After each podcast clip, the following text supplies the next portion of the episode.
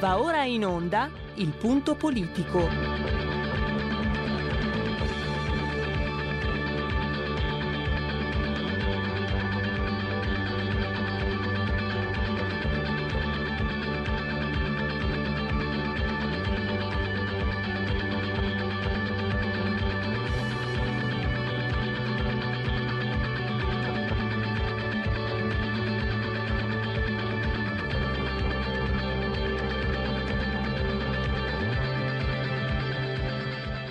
Se non state attenti, i media vi faranno odiare le persone oppresse e amare quelle che opprimono.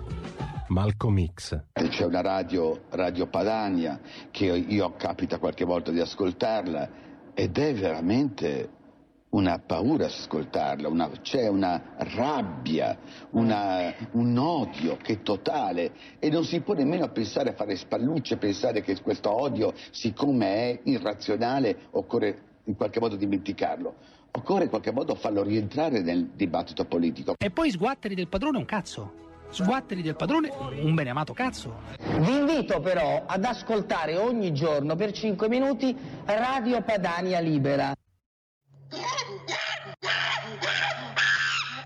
Lo pensavamo in pensione, dai, confessiamolo tutti. E invece, e invece, eh, non vanno mai in pensione quelli lì.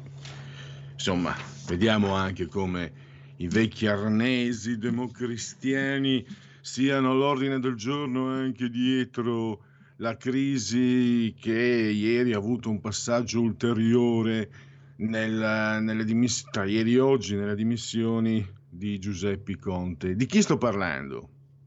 Eh, sto parlando di lui.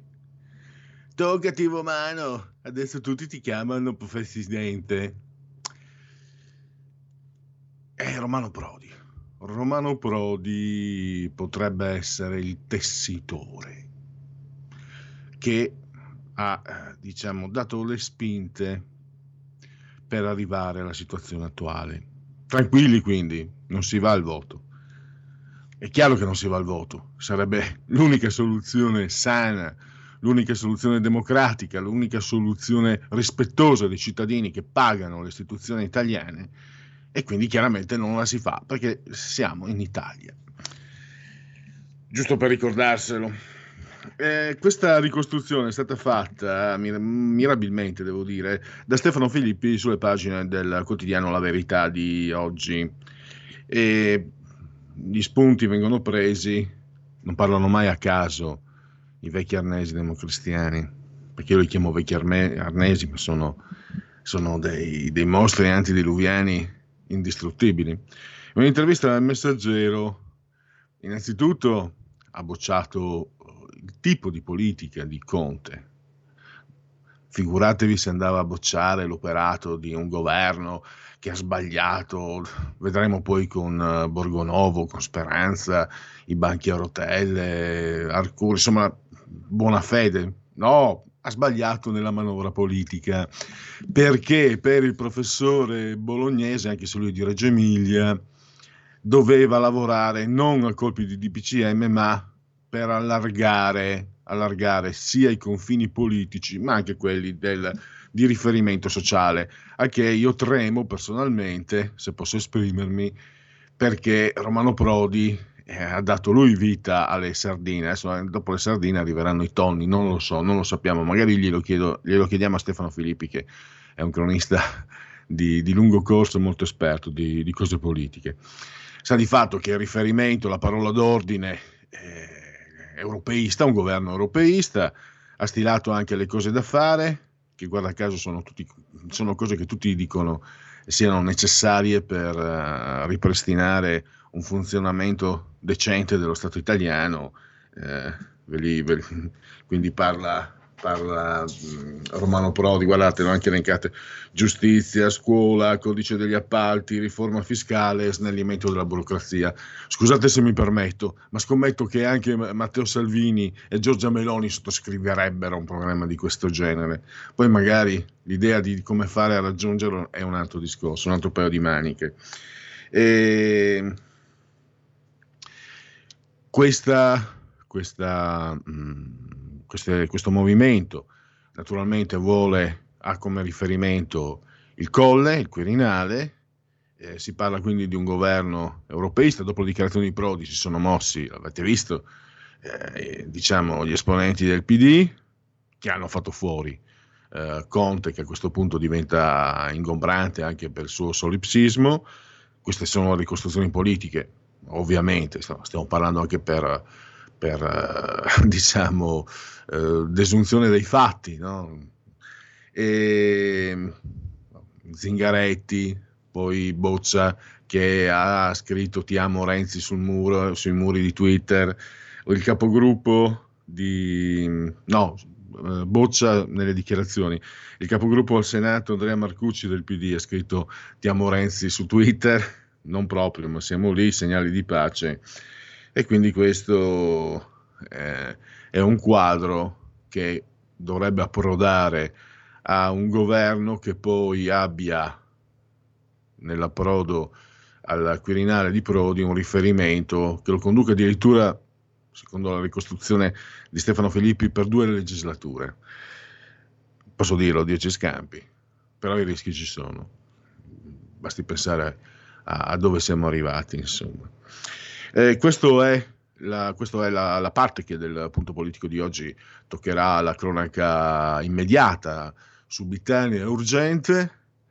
Andremo a ricostruire una volta di più le malefatte di Roberto Speranza, che sembra sempre eh, maggiormente ormai una creatura di collodi per le molte bugie che ha, eh, che ha detto, in questo, soprattutto in questo ultimo anno. Prima non diceva niente, poi quando è stato costretto ha detto solo bugie, smentito anche da una sentenza del TAR del Lazio, smentito anche dalle inchieste della Procura di Bergamo.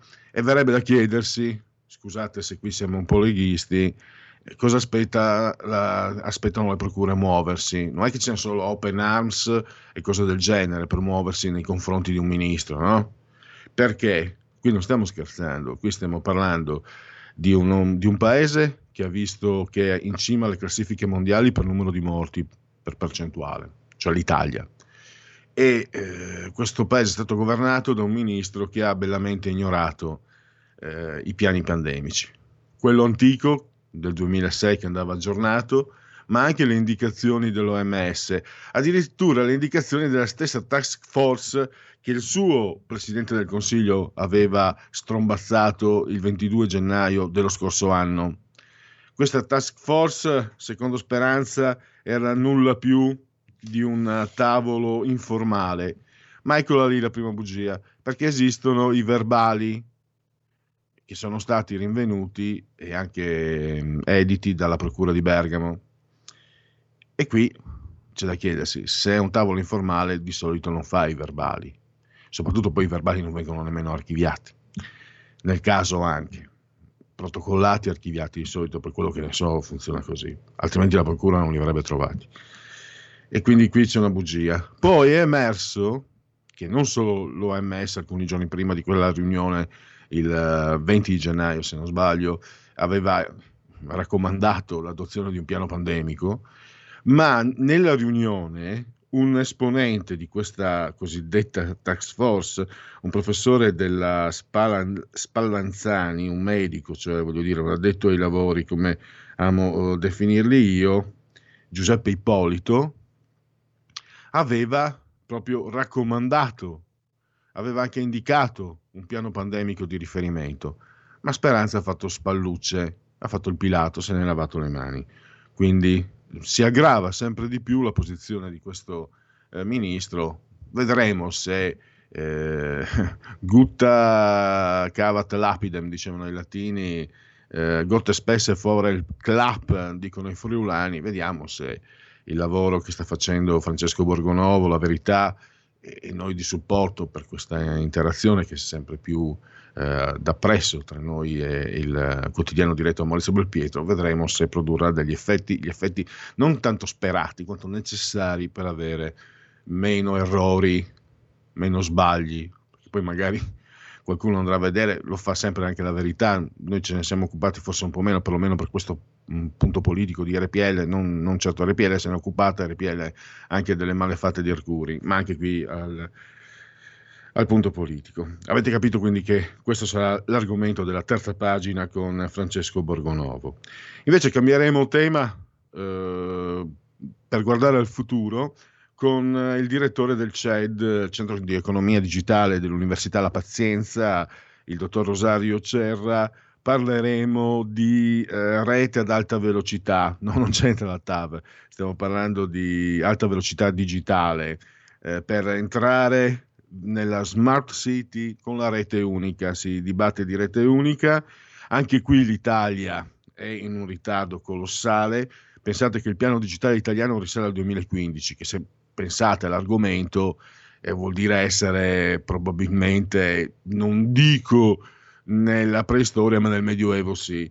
L'unico paese in Europa che non abbia aggiornato il proprio piano digitale, questo la dice lunga e appunto il CED ha elaborato eh, anche all'interno del piano Next Generation Italia, che fa parte del Recovery Plan, eh, delle, delle, riflessioni, delle indicazioni per accelerare, per arrivare a, appunto alla uh, rete veloce digitale, per non perdere il treno, perché stiamo andando verso un cambiamento mh, non solo nell'industria, nell'economia, ma anche nella società, oserei dire nella famiglia stessa, no? E quindi eh, forse è meglio che chi di dovere cominci a uh, prepararsi, quindi bisogna individuare, eh, bisogna non solo parlare di incentivi alle nuove tecnologie, ma farli nel, è un obiettivo strategico questo, solo parole non si va da nessuna parte, e quindi non solo dichiarazione di investimenti, ma investimenti fattivi. Poi ci sono le aree grigie, il dottor Cera ci spiegherà, e serviranno a realizzare i server farm degli edge cloud computer. Anche qui ci spiegherà il professore, il, dottor Cerra. Eh, poi questo è un obiettivo che va al di là anche della rete digitale, direi una maggiore omogeneità tra pubblico e privato e poi le infrastrutture di rete e coniugare appunto il business alla vita quotidiana. Questo è il piano di lavoro del vostro punto politico, vostro nostro punto politico ehm, di RPL, la vostra voce, la vostra radio. Quindi io direi che possiamo partire anche con i convenevoli formulaici salutando i nostri tecnici, Roberto Colombo, non so se c'è anche il giovane Federico assiso sulla tolla di comando in regia tecnica, entrambi sospesi a 121 metri sopra il livello del mare, niente poco di meno che. Le temperature ci dicono 10.2 gradi centigradi sopra lo zero, la temperatura esterna 21 quella interna, sempre in centigradi, sempre maggiore dello zero, 20% l'umidità, la pressione pari a 1016.6 millibar nel settimo giorno di piovoso, mese del calendario repubblicano, ne mancano 339 di giorni alla fine, secondo i gregoriani. Per, un, per tutti è un martedì, martis 26 di gennaio, anno domini 2021, 2021. Come sempre, un abbraccio forte, forte, forte, forte, forte, forte alla signora Clotilde, alla signora Carmela. Loro lo sapete, ci ascoltano, ci seguono attraverso l'elettrodomestico più amato, la TV, la televisione, il canale è il 740 740 740. Moltissimi anche coloro che ci ascoltano utilizzando le applicazioni dedicate iOS e Android quindi ci ascoltate con lo smartphone, con l'iPhone, anche con la smart TV e anche con Alexa accendi RPL Radio. Passaparola ve ne saremo riconoscenti. E RPL, chi si abbona a RPL, Campolta, Centani, meditate gente, meditate, sempre numerosi e non può essere altrimenti coloro che ci ascoltano cullati dall'algido suono digitale della Radio DAB e eh, anche naturalmente eh, attraverso internet. Tra un minuto mh, mm, passeremo la palla, ringrazio Roberto Colombo per questo contributo perché per il cui Parlamento vi faremo sentire Massimiliano Panizzut. Eh, appunto parlamentare leghista, eh, non potrebbe essere altrimenti, che parla di, di, legge sulle delegazioni europee. Sentiremo insomma di cosa si tratta tra, eh, tra pochissimo e, e poi appunto cominceremo dopo le 15 con Stefano Filippi e poi eh, via discorrendo. Intanto qualche aggiornamento, teniamo d'occhio quello che sta succedendo. L'ANSA Conte rassegna le dimissioni al Quirinale, domani al via le consultazioni per il governo. Cosa ci dice invece il Corriere.it? Conte si è dimesso, il comunicato del Quirinale. Salvini, no esecutivi pasticciati, Forza Italia sia governo di unità. Domani pomeriggio iniziano le consultazioni. Repubblica.it, Conte si è dimesso, mezz'ora di colloquio al Colle, Italia Viva, da noi nessun veto, Forza Italia, governo di unità. In Senato, gruppo dei responsabili, da domani le consultazioni. Diamo un po' il nostro sito preferito di maggior riferimento, Dagospia a che punto è la notte? Crisi decide Mattarella, il primo dato politico che la cabina di regia passa da Casalino a Zampetti da Palazzo Chigio al Quirinale. Mattarella avrebbe potuto conferire a Conte un preincarico, un mandato esplorativo laddove Giuseppi gli avesse dato garanzie sui numeri, ma evidentemente queste garanzie sono venute meno e la mummia ha deciso vi lascio indovinare chi è la mummia, di prendere in mano una situazione ingarbugliatissima. I veri protagonisti nelle prossime ore torneranno a essere Renzi e Berlusconi. E I protagonisti siete voi, invece qui a RPL, che adesso potete cominciare ad ascoltare il uh, Qui Parlamento con Massimiliano Panizzotto. Qui Parlamento. E grazie Presidente. Ringrazio anche qui i colleghi per aver posto in questione una tematica importante e delicata come la precedente che rischia di venir messa in secondo piano, vista l'urgenza primaria era ed è oggi in parte il contenimento dei contagi da virus. Diciamo che siamo d'accordo sul merito e sulla finalità della mozione dei colleghi, ma non siamo assolutamente d'accordo su alcune premesse e su alcune argomentazioni, infatti presenteremo un nostro testo. Da parte nostra infatti non è totalmente vero che il governo ha messo in atto forme di supporto alle diverse categorie, ma questo non lo dico per fare la polemica fine a se stessa, non lo dice solo la Lega. Lo fanno rilevare gli stessi cittadini che sono ancora tantissime le categorie che sono state chiuse e non ancora ristorate. E sappiamo, e sappiamo bene che lo status sociale è direttamente collegato alla condizione economica. Io credo che la gente abbia voglia di lavorare, di riprendere le attività in sicurezza e rispettando i limiti del contingentamento e di conseguenza anche a guadagnare meno, ma vogliono lavorare per continuare ad avere le risorse anche per i bisogni dei figli. Soprattutto i nostri bambini e ragazzi poi hanno la voglia di tornare a scuola in presenza ma in sicurezza. Nella mozione voi dite che bisogna aumentare il campo d'azione del reddito di cittadinanza. Certo ha voluto anche noi al tempo, ma quando si verifica che alla fine non ha portato il risultato sperato, si può ammettere che non ha funzionato, soprattutto per quanto concerne la parte di aiuto nell'attesa di trovare occupazione, che mi pare abbia totalmente fallito e sia ormai una forma totale di assistenzialismo.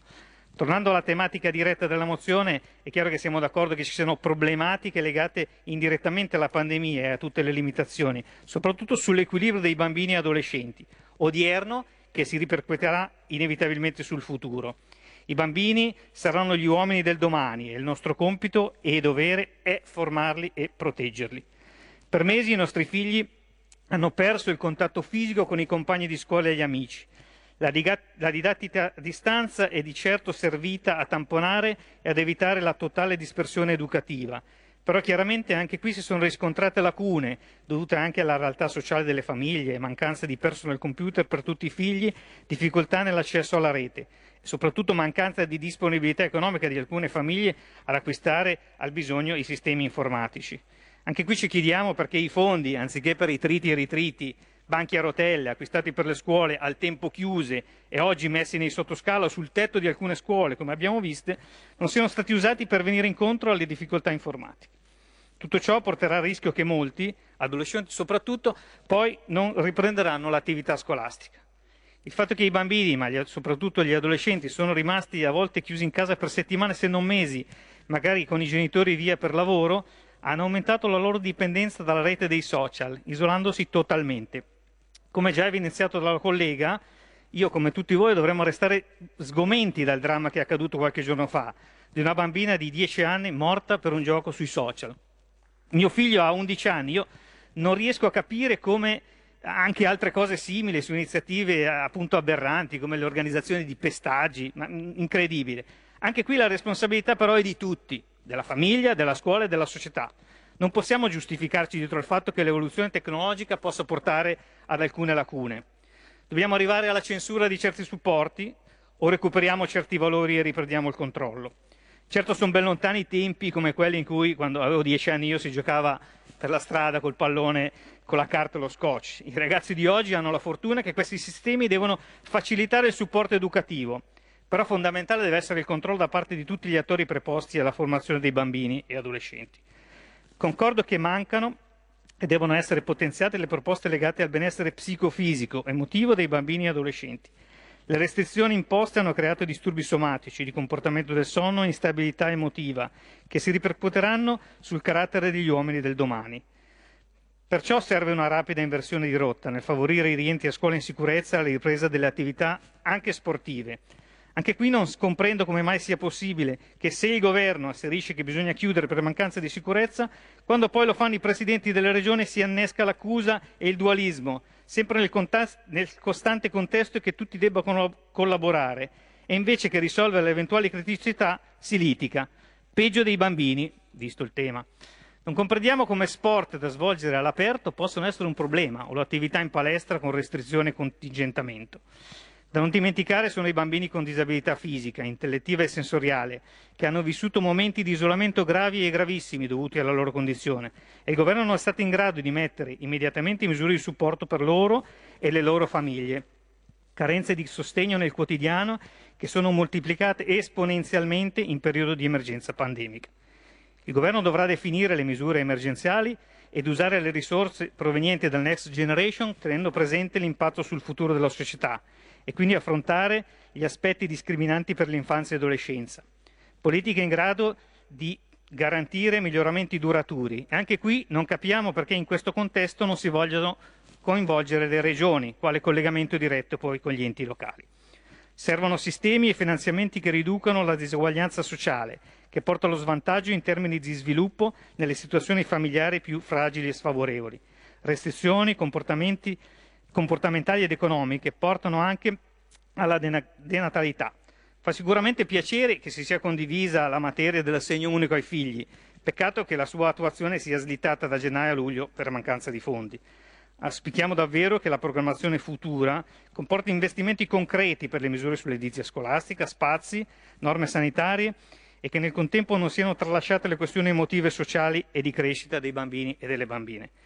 A fronte di quanto sopra esposto, si inviterà il Governo ad adottare iniziative per la realizzazione e la gestione di asili nido su tutto il territorio, a destinare quanto prima le risorse per garantire da subito l'assegno unico, ad operare concretamente con le regioni senza cercare sempre capi espiatori per il programma di riapertura in sicurezza di tutte le scuole e soprattutto delle attività sportive, sia per il benessere motorio fisico, sia per il benessere psicologico legato alla socialità dei bambini e adolescenti a riaprire sin da subito, con norme di contingentamento i musei, teatri e cinema come spazi culturali e di socialità dei nostri figli, incrementare le attività extrascolastiche sostenendo tutti gli attori che hanno un ruolo attivo e responsabile nell'educazione, quali ad esempio le associazioni del terzo settore.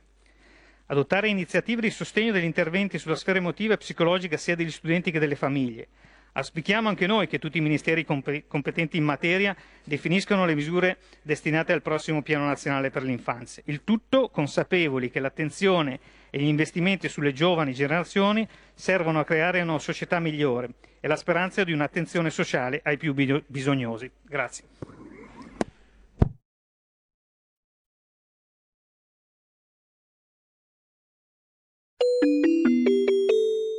Qui Parlamento.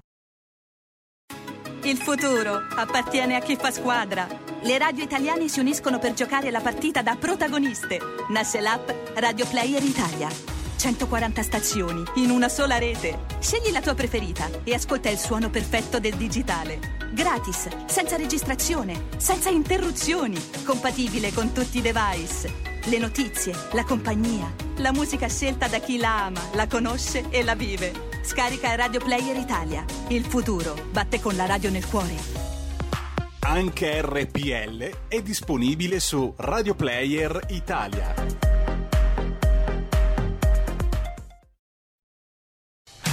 Porta con te ovunque RPL la tua radio. Scarica l'applicazione per smartphone o tablet dal tuo store o dal sito radiorpl.it. Cosa aspetti?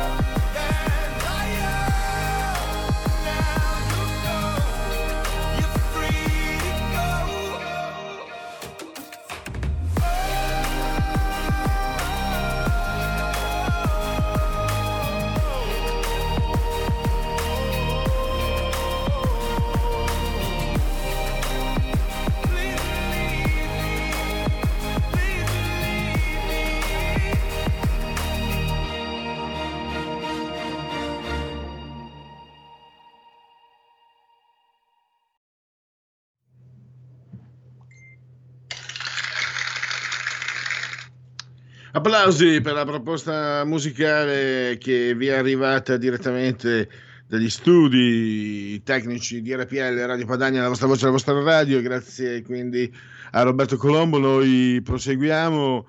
Dunque abbiamo 5 minuti, apriamo le linee per chi vuole intervenire, fra 3 minuti scattiamo anche con il Segui la Lega prima che la Lega, la Legua, prima che la Lega segua voi.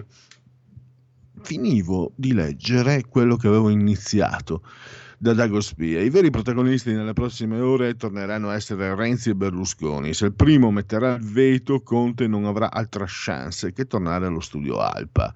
Se Berlusconi si mostrerà disposto ad allargare la maggioranza, allora si individuerà un nuovo percorso istituzionale che PD e M5 Stelle potrebbero sostenere a condizioni che deterran- deterranno eh, probabilmente solo il secondo giro di consultazioni. Se Italia Viva proponesse Di Maio Premier, anche i grillini contiani sarebbero costretti a supportare Luigino. A quel punto come reagirà il PD a Di Maio Premier? Anche se ho letto eh, uno che la sa lunga, lo, lo, potete leggere anche sul tempo, Luigi Bisignani, ha detto che Di Maio non se la sentirebbe di fare il Presidente del Consiglio.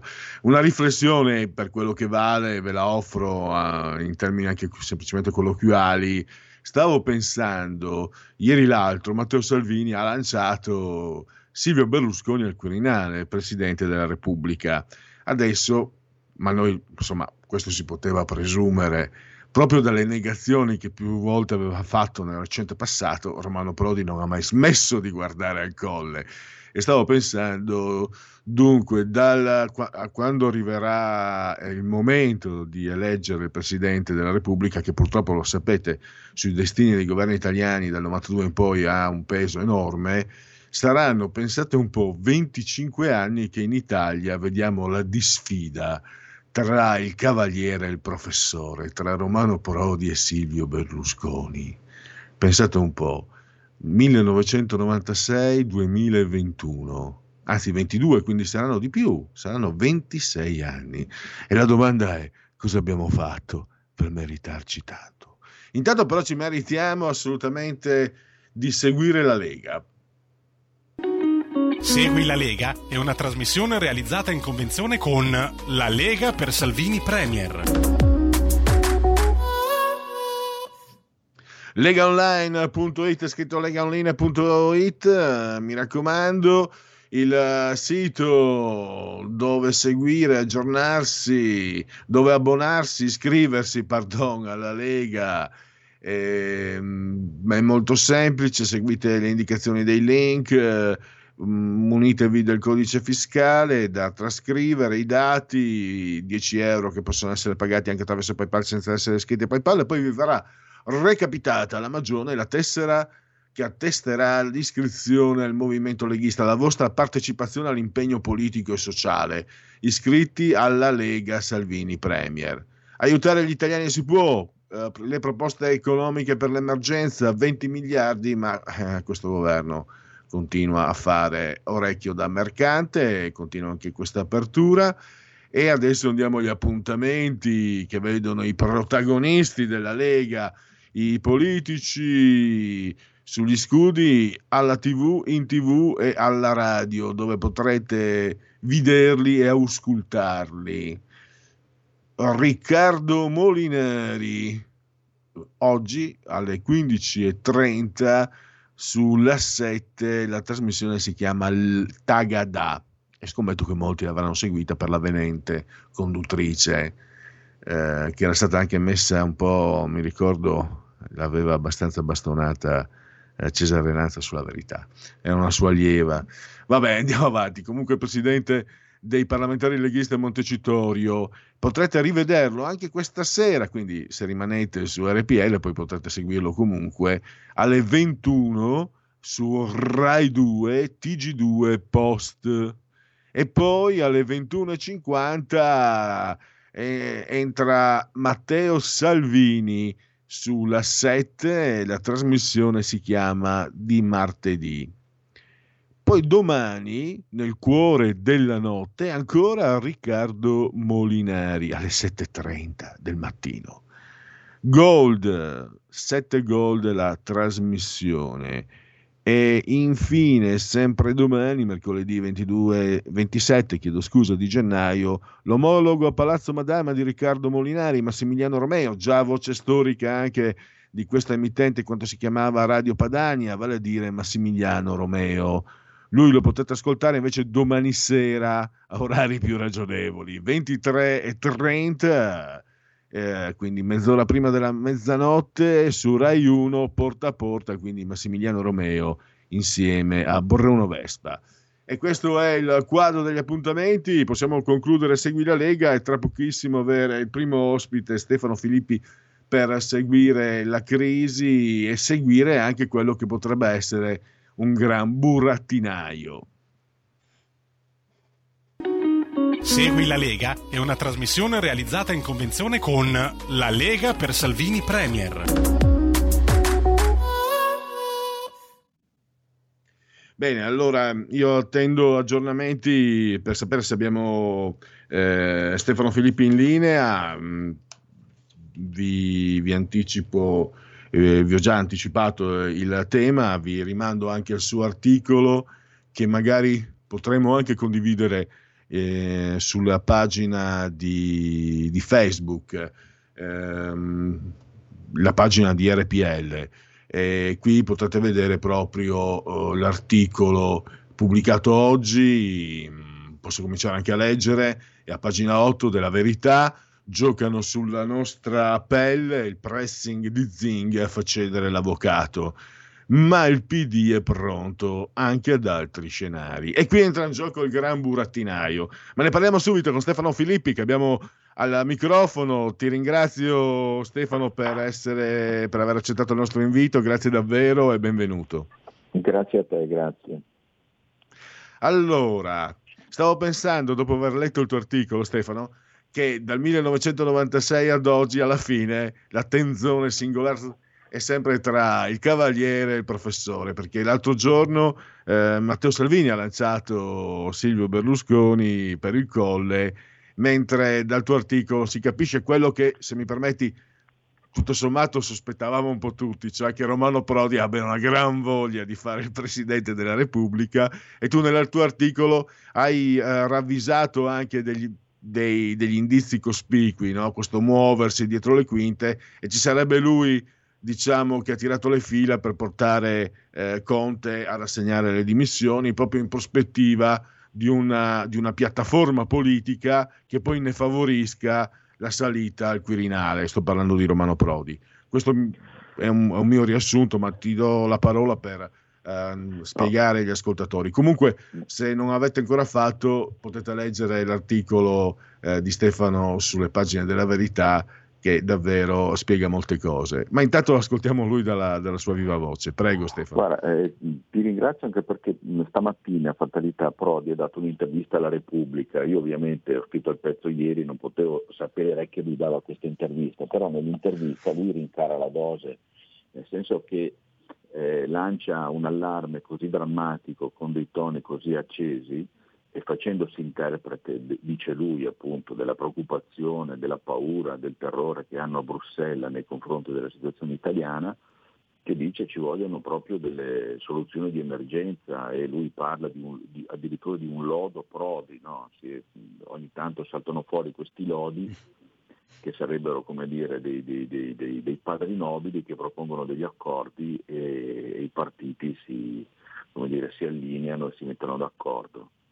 E lì diciamo, la sua uscita è quella di uno che ecco, lui è stato naturalmente Presidente del Consiglio, Presidente della Commissione europea, eh, è stato uno di quelli che ha svenduto i beni dell'IRI quando era Presidente dell'IRI a più tornate e anche questa sarebbe una vicenda un po' lontana nel tempo perché siamo negli anni 90 e primi anni 2000 però eh, ci sono stati tutta una serie di accordi e di, e, e di partnership a livello eh, comunitario di persone che hanno potuto approfittare di questa svendita dei beni di Stato, comunque diciamo, lui si considera il, il, in qualche modo il portavoce dei, dei voleri di Bruxelles nei confronti dell'Italia. E d'altra parte il PD, non dobbiamo mai dimenticare che il PD, anche se non è né il primo né il secondo partito eh, nel, paese, secondo i sondaggi, ma, ma, non lo è soprattutto in questo Parlamento, il PD comunque è diventato il partito che eh, tutela in qualche modo gli interessi dell'Europa in Italia. Pensiamo soltanto che il Presidente del Parlamento europeo è Davide Sassoli che è del Partito Democratico. Il commissario europeo italiano è Paolo Gentiloni, eh, ha la delega all'economia ed è del PD. Eh, il Presidente della Repubblica, che tutti dicono è quello che le cancellerie europee ritengono in qualche modo il vero garante eh, degli interessi dell'Europa in Italia è Mattarella ed è del PD. Eh, quindi è chiaro che il PD è il, partito chiave eh, sul quale Insomma, l'Europa fa eh, Stefano, c'è la squadra ma che solo il capitano.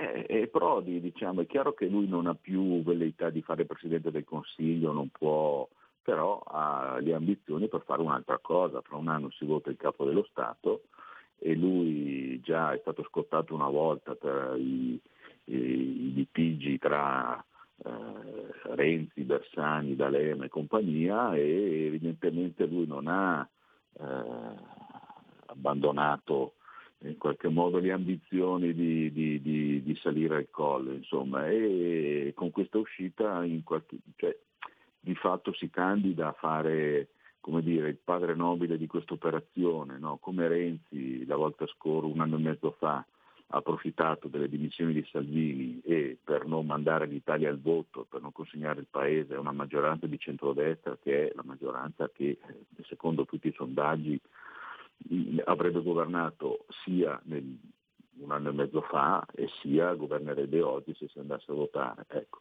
per non fare questa operazione Renzi ha, in, ha, si è inventato la formula dell'accordo tra il PD e i 5 Stelle. Adesso in qualche modo Prodi si candida a essere quello che ehm, eh, propone questa famosa maggioranza Ursula. Maggioranza ecco, Ursula è quella infatti, che nell'estate del Stefano, avevo letto l'intervista di Prodi e, anch'io non la consideravo casuale, poi dopo aver letto il tuo articolo di oggi mh, qualche idea si è schiarita. Mi sembra che Prodi voglia dire questo, che l'Europa vuole un buon pastore, cioè non uno come magari eh, Conte che ha esagerato con i DPCM, eccetera, eccetera. Vuole qualcuno che sappia guidare il gregge e se volete i favori dell'Europa, eccomi qua, mi sembra che sostanzialmente voglia parare lì. E naturalmente da dove posso fare meglio questo, dalla cabina di regia più importante che ci sia nella politica italiana, cioè il Quirinale, perché io magari ingenuamente per anni ho pensato che fosse il Parlamento, il governo, Palazzo Chigi, ma le, le prove sono lì, insomma, dal 92 oggi, quello che, si, che decide il Quirinale poi è quello che condiziona tutto il resto. No, è vero quello che dice, anche perché comunque chi arriva al Quirinale eh, rimane su per sette anni, salvo cataclismi imprevedibili. Il Presidente del Consiglio, come sappiamo, oggi c'è, domani non c'è. E quindi è chiaro che questi poteri che adesso stanno preparando questa elargizione di soldi, che dobbiamo ricordarlo ancora una volta, non sono soldi distribuiti con l'elicottero a pioggia e che poi non tornano indietro, sono prestiti che l'Italia si impegna a rifondere prima o poi a condizioni eh, per carità eh, molto favorevoli, come chiunque oggi ha un mutuo di casa sua lo sa perfettamente che i tassi sono molto bassi, è chiaro che anche l'Italia prenderebbe questi soldi del recovery fund a condizioni molto convenienti, però sono sempre soldi che deve restituire, non è che il mutuo quando io vado in banca me lo faccio dare dopo due anni, io vado dalla banca e gli dico oh, abbiamo scherzato, i soldi me li tengo e fine. Per cui è chiaro che loro vogliono non soltanto delle garanzie da parte dell'Italia e ogni volta che arrivano dei prestiti sono garanzie sempre più impegnative, insomma. E non si tratta come dire, del, soltanto di rifondere gli interessi, ma come dici tu si tratta proprio di eh, impegnarsi anche, e loro vengono a controllare le singole misure che tu eh, decidi di, di, di attuare eh, nel governo e nei prossimi anni. Non a caso, e, e anche soltanto... questa ricostruzione, eh, Stefano, che, che, mi piace molto, perché secondo me in Italia, io parlo no, da, da, da, pulpito leghista ovviamente, Stavo pensando che però una certa avversità che abbiamo in Europa a partire dal, dal, dal 2002, perché abbiamo visto tutti che l'euro, insomma, le, noi persone comuni ci siamo accorti, con l'euro abbiamo perso potere d'acquisto. Nasce però anche dalla visione sbagliata che è stata data da, da, una certa parte politica, cioè l'Europa la grande mamma, la mammella che ci nutre, ci accudisce e ci vuole bene. No, l'Europa è un'istituzione, un patto tra stati ed è anche normale che se l'Europa ti dà dei soldi non voglia magari correre il rischio che tu faccia, che tu scialacqui tutto, faccia il pazzerello e, e poi non abbia da restituire. Cioè, forse questa è un'autocritica che riguarda me in questo momento, magari una visione anche più matura dell'Europa, però io mi permetto anche di puntare l'indice contro chi ha fatto credere alla popolazione che l'Europa era la grande mamma. No? Ci ricordiamo Prodi, eh, sarà come eh, lavorare un giorno in meno e guadagnare un giorno in più con l'euro. Abbiamo visto che era il contrario quando andava bene, purtroppo. Eh no, infatti no, sarà interessante tra qualche anno eh, per chi avrà la fortuna comunque di arrivarci in condizioni eh, di poter ragionare sul passato, di poter studiare anche a mente fredda, perché eh, per esempio una cosa, no, le famose dimissioni di Salvini del 2019, che eh, sono state molto criticate perché si è detto ma non si deve abbandonare il potere quando lo si ha, eh, la famosa mossa del papete, eccetera. Adesso, dopo due anni, quando noi vediamo che in questa condizione si ripropone questa formula della maggioranza Ursula, che era quella che, eh, eh ricordiamolo, aveva portato prima ancora che eh, ci fosse il Conte 2, c'era ancora il Conte 1, c'era ancora eh, la maggioranza 5 Stelle Lega al governo, eh, c'era stato uno stravolgimento dei, del, della linea del governo, per cui i 5 Stelle che erano sempre stati i no euro, i populisti eccetera, improvvisamente eh, hanno votato eh, Sassoli Presidente del Parlamento e la von der Leyen Presidente della Commissione. E quello è stato un punto di svolta che eh, ha percorso poi tutti questi ultimi due anni e adesso diventa in qualche modo la chiave nella quale si tenta di scardinare il centrodestra e di portare Forza Italia o una parte almeno di Forza Italia eh, verso questa nuova maggioranza che parrebbe si debba comporre per formare il, il Direi che governo, i, i 5 Stelle sono diventati una forza non conservatrice ma reazionaria, no? perché eh, Salvini che si ritrova con le europee, le europee col 34%, ma che in Parlamento invece ha la metà dei voti dei 5 Stelle, vede che i 5 Stelle, eh, i 5 Stelle non gli permettono di fare nulla perché la flat tax, che per quello che ho capito io, leggendo gente che se ne intende, insomma economisti, avrebbe potuto veramente rivoluzionare, avrebbe potuto rendere l'Italia un interlocutore più adulto nei confronti dell'Europa, senza fare i capricci, i capricci anzi facendo, fac, uh, seguendo percorsi virtuosi. I 5 Stelle abbiamo capito, insomma. Eh, no, certo. Non posso parlare oltre Stefano, anche perché volevo restare sulla, sul tuo articolo. Mi sono anche domandato però, questa mossa di Porrodi verso il Quirinale è però un, un grosso ostacolo, perché abbiamo visto, è la storia della sua vita, lo hanno sempre so- sottovalutato da quando faceva l'imprenditore edile, eh, l'imprenditore nel, nell'editoria, nel calcio, nella politica. Tutti l'hanno sottovalutato, però bisogna dirlo. Io ti dico, non ho non ho particolari simpatie, però è la storia, è sempre arrivato al primo posto in classifica oltre alle 5 Champions, che per me interiste sono troppe, ma sono tutte meritate.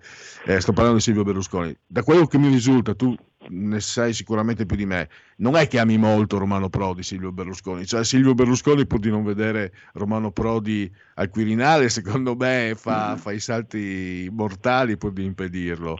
E quindi non è anche un modo, però, per ostacolare quell'allargamento di cui Prodi stesso parla.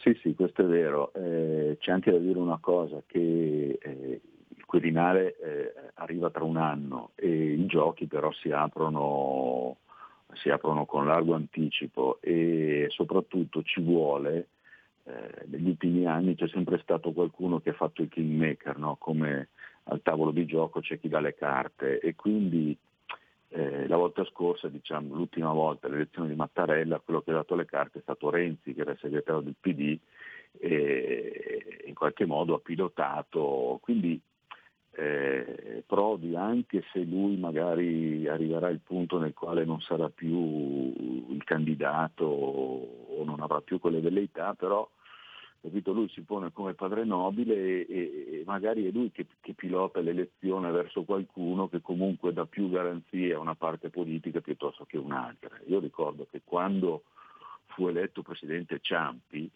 che anche questa non è che fosse una figura proprio graditissima al, al centrodestra di allora, comunque Berlusconi fece quella mossa per cui eh, partecipò agli accordi eh, eh, precedenti il voto e Ciampi fu eletto al primo scrutinio, quindi con una eh, larghissima maggioranza. Questo consentì, eh, era il 1999, e Berlusconi e il centrodestra, c'era Bossi eccetera, erano ancora nella fase della famosa traversata del deserto. No?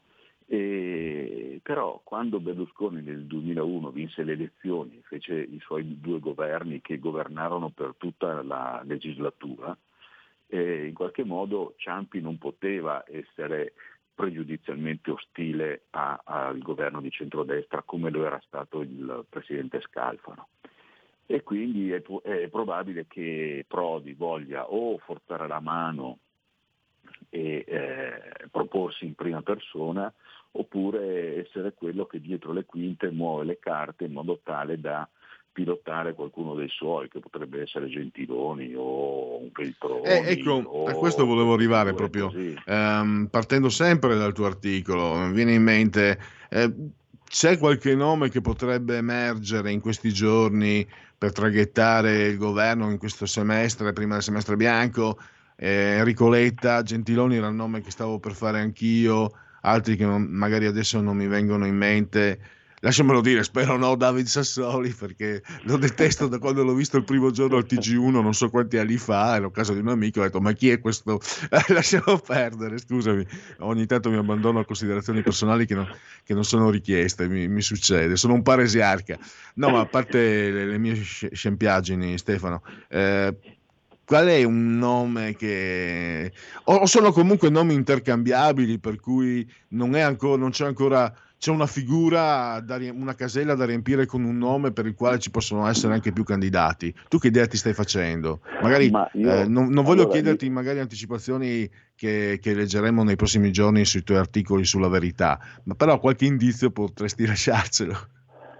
No, guarda, io quello, eh, quello, che mi sembra si stia delineando è che eh, Conte mi sembra che sia eh, abbastanza arrivato a fine corsa, nel senso che se avesse avuto qualche numero di, di, di, di responsabili, di volonterosi, chiamiamoli come vogliamo, eh, già oggi avrebbe avuto una specie di reincarico per uh, fare in modo di consolidare questa formula, ma lui questi numeri non li ha, perché il centrodestra è rimasto compatto. Quindi eh, mi pare che chi adesso detterà le condizioni potrà essere o Renzi, che è disposto, visto che non ci sarà più Conte, a rientrare, a chinare un po' la testa e a rientrare in un governo politico, quindi che ripropone la maggioranza di prima senza Conte e magari eh, vota un 5 Stelle eh, alla Patuanelli, cioè uno meno, eh, come dire, sempre un 5 Stelle, però un, una sorta di 5 Stelle moderato, dialogante, eccetera.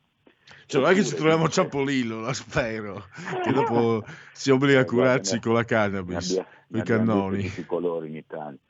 E l'altra possibilità è quella effettivamente che si concretizzi questa maggioranza Ursula, però a quel punto non potrebbe essere un, un politico, diciamo, una figura politica che esce da uno dei partiti per attirare Berlusconi. Io non penso che Berlusconi, eh, cioè, in generale non penso che, eh, che appoggerebbe un governo di questa legislatura, ma se anche dovesse farlo non potrebbe eh, fare un governo dire, di tipo istituzionale con, presieduto da uno del PD. Quindi anche Gentiloni, anche fosse, eh, non lo so, Letta, l'Enrico Letta della situazione, per dire uno che al momento è fuori dai giochi e che comunque aveva già preso i voti di Berlusconi all'inizio del, del suo governo, non credo. Ecco, lì dovrebbe saltare fuori qualche nome eh, terzo che governa per sei mesi finché eh, si arriva al semestre bianco e dopo in qualche modo eh, eh Stefano, purtroppo abbiamo due secondi. Al volo, qu- quanto tempo mh, mm, ci, ci, aspetta prima di vedere una soluzione? Eh, giorni, due, tre, una settimana, secondo te, occhio e croce? Allora, pare che entro venerdì ci sarà la decisione di Mattarella, ma non è che venerdì viene formato il governo, secondo me almeno una decina di giorni ci vogliono tutti. Ecco, grazie allora anche per, per questa ulteriore informazione. Eh, Stefano Filippi, potete leggere i suoi, i suoi, articoli sulla verità, anche quello di oggi, e così scoprite ancora di più su Romano Prodi. Grazie Stefano e a risentirci grazie a presto. A voi, a presto.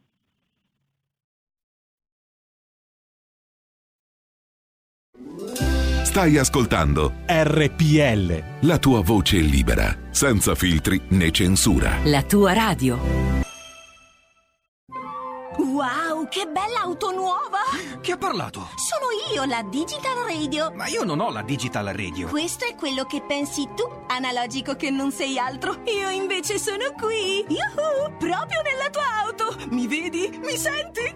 Forse la Digital Radio è già nella tua auto per farti vivere tutto il piacere del suono perfetto. Controlla bene se hai la funzione DAB Plus. Da quest'anno di serie su tutte le auto nuove.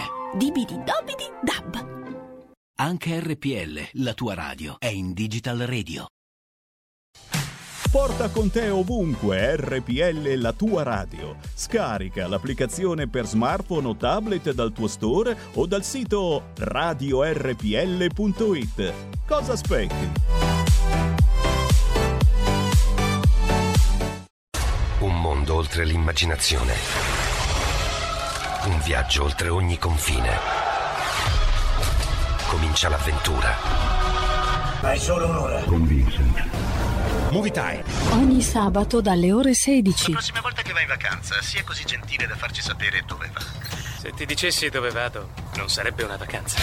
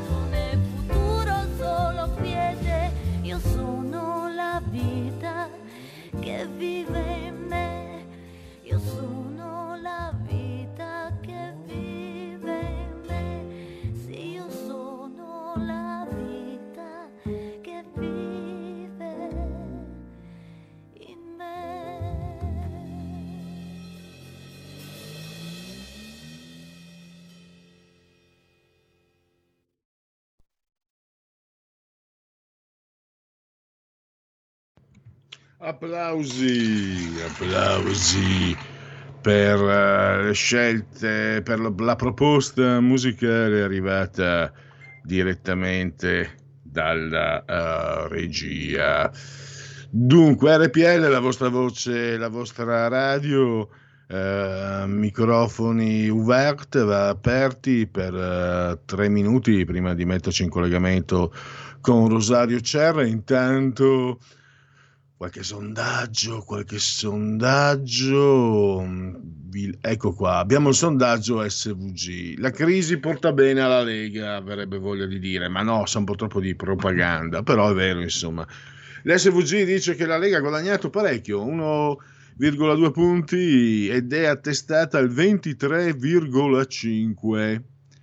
Poi abbiamo 19,6, diminuisce, eh, chiedo scusa, allora c'è qualcosa che non funziona. Ah, ecco perché ho sbagliato.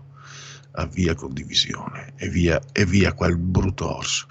Allora, eh, scusate, un- grazie Roberto che mi hai, eh, mi hai segnalato la, la- la mia- la svista che stavo commettendo. Grazie ancora. Allora, eh, adesso siete in condivisione eh, non con eh, l'orsaccio che sono io, ma con eh, i numeri del, dell'SVG e li potete appunto vedere anche sul profilo Facebook della radio e poi anche su YouTube, insomma, dove potete seguirci. Allora, ripeto, riprendo, 23,5 ma aspettate, sempre la premessa è doverosa. Ne dovrei fare una forfettaria, ma ogni tanto è giusto rinfrescare la memoria perché, come dice il claim del nostro direttore Giulio Cainarca, siete quadruplicati come ascoltatori quindi ce ne sono, ci sono anche molti ascoltatori nuovi e quindi faccio, riporto le osservazioni originarie. Saranno 10-12 anni che leggo tutti i giorni o quasi i sondaggi, li leggo tutti, eh, non perché siano il Vangelo, anzi, ma perché possono, sono informazioni, sono notizie, anche sondaggi, e possono anche offrire, secondo me, se letti attentamente, per esempio in regia abbiamo Roberto Colombo che è un mago nel leggere i sondaggi e poi desumere quali sono le tendenze reali, prova provata, le sue, eh, insomma, non sbaglia quasi mai nessuna previsione, no?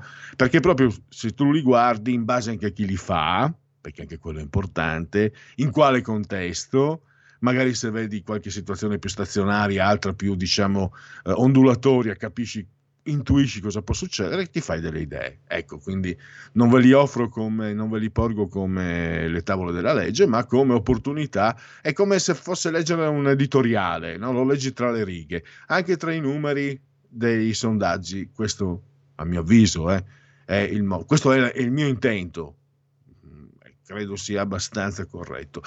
Allora, ancora 23,5 della Lega, distanziato il Partito Democratico 19,6 che perde mezzo punto percentuale, Fratelli d'Italia 16,3 perde qualcosina, come il Movimento 5 Stelle 15,7.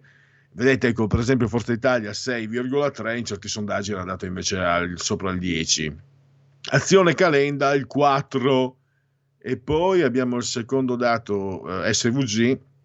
Terminata la lettura di questi, di questi numeri, poi ci metteremo in collegamento con Rosario Cerra per parlare invece dell'alta velocità digitale. Allora, eh, sinistra italiana addirittura davanti abbondantemente a Matteo Renzi 3,8 mentre Italia Viva 3 Verdi 2,2 ci hanno provato con la Grettina ma non ci sono riusciti i Verdi non si rilanciano più Europa più 1,9 questi sono in definitiva questo è il quadro dei sondaggi del, um, di oggi. Allora, tra poco, intanto io mh, vi offro, mentre la regia si mette in collegamento con il dottor Cer, io seguo ulteriori aggiornamenti, Conte si è dimesso, Forza Italia governo d'unità, Italia Viva nessun veto, domani le consultazioni e poi eh, non ci sono, eccolo qua, Salvini no esecutivi pasticciati, Forza Italia sia governo di unità, Domani pomeriggio iniziano le consultazioni, Conte si è dimesso, comunicato al Quirinale, diciamo che non ci sono sostanzialmente aggiornamenti, diciamo, shock da offrire alla vostra attenzione. Io, eh, come sempre, è una mia scelta che condivido con voi, poi naturalmente voi di conseguenza, cioè, voi poi farete la vostra. Io do sempre un'occhiata a Dago Spia che offre delle primizie. E questa non è una primizia, è un dato di fatto, ma è giusto partire da lì. Crisi decide Mattarella, questa è l'apertura de, di Dagospia, a che punto è la notte. Invece, a che punto speriamo sarà il giorno, l'alba della nuova epoca, della nuova era digitale? Ne parliamo subito con eh, il dottor Rosario Cerra, che è il direttore del CED, il Centro di Economia Digitale dell'Università La Sapienza. E un passo anche sul Corriere, su, scusate, sul Sole 24 Ore, un editoriale suo insieme a Francesco Crespi, entrambi appunto del CED, dove sono indicate diciamo, alcuni suggerimenti, alcune elaborazioni che il CED sta facendo per uh, il, diciamo, um, il, il, recovery uh, plan italico, insomma, per, per indirizzare il futuro, perché la, l'abbiamo sentito che prima, i, i soldi che arrivano non sono elemosina o carità, bisognerà restituirli, ma bisognerà soprattutto impiegarli, investirli nella, nella maniera migliore dopo, sinceramente, una batosta mm, pazzesca come quella che è stata, e speriamo non duri più tanto a lungo, eh, situazione Covid, situazione pandemica. Do il benvenuto e grazie per la consueta disponibilità al dottor Cerra, benvenuto e grazie per essere qui con noi. Grazie, grazie dell'invito. Allora, l'Italia ha, ah, grazie anche, potrebbe avere, grazie anche mm, al Recovery Fund, eh, se impiegato correttamente, l'opportunità per rientrare un po' nella Gigabit Society, no? mi sembra, cioè per entrare nel futuro. Eh, concludo Mm, con uno slogan tutto sommato, però mh, mm, per quello che, che, che, è di mia competenza, di mia conoscenza, e poi anche ragionando per induzione, abbiamo visto cambiamenti in questi, nel, nel XXI secolo, cambiamenti nella comunicazione tali da farci presagire che ce ne siano altri, soprattutto poi quando si legge di 5G, eccetera, eccetera, eccetera. E, e naturalmente però bisogna che questi cambiamenti vengano governati se non si vuole subirli o addirittura peggio ancora perderli di vista e rimanere nelle retrovie. E quindi il CED, dottor Cerra, cosa ha individuato, quali punti strategici, non è la prima volta che ne parliamo, ma sempre lì poi si ritorna perché è sempre, è sempre lì che bisogna insistere, mi pare di capire, sulla, sulla investire sulle, sulle grandi reti, e recuperare terreno perché lei poi registra anche che l'Italia è l'unico paese che non ha aggiornato il piano digitale fermo ancora al 2015 che coi tempi che corrono penso sia da considerare non, il medioevo insomma o giù di lì.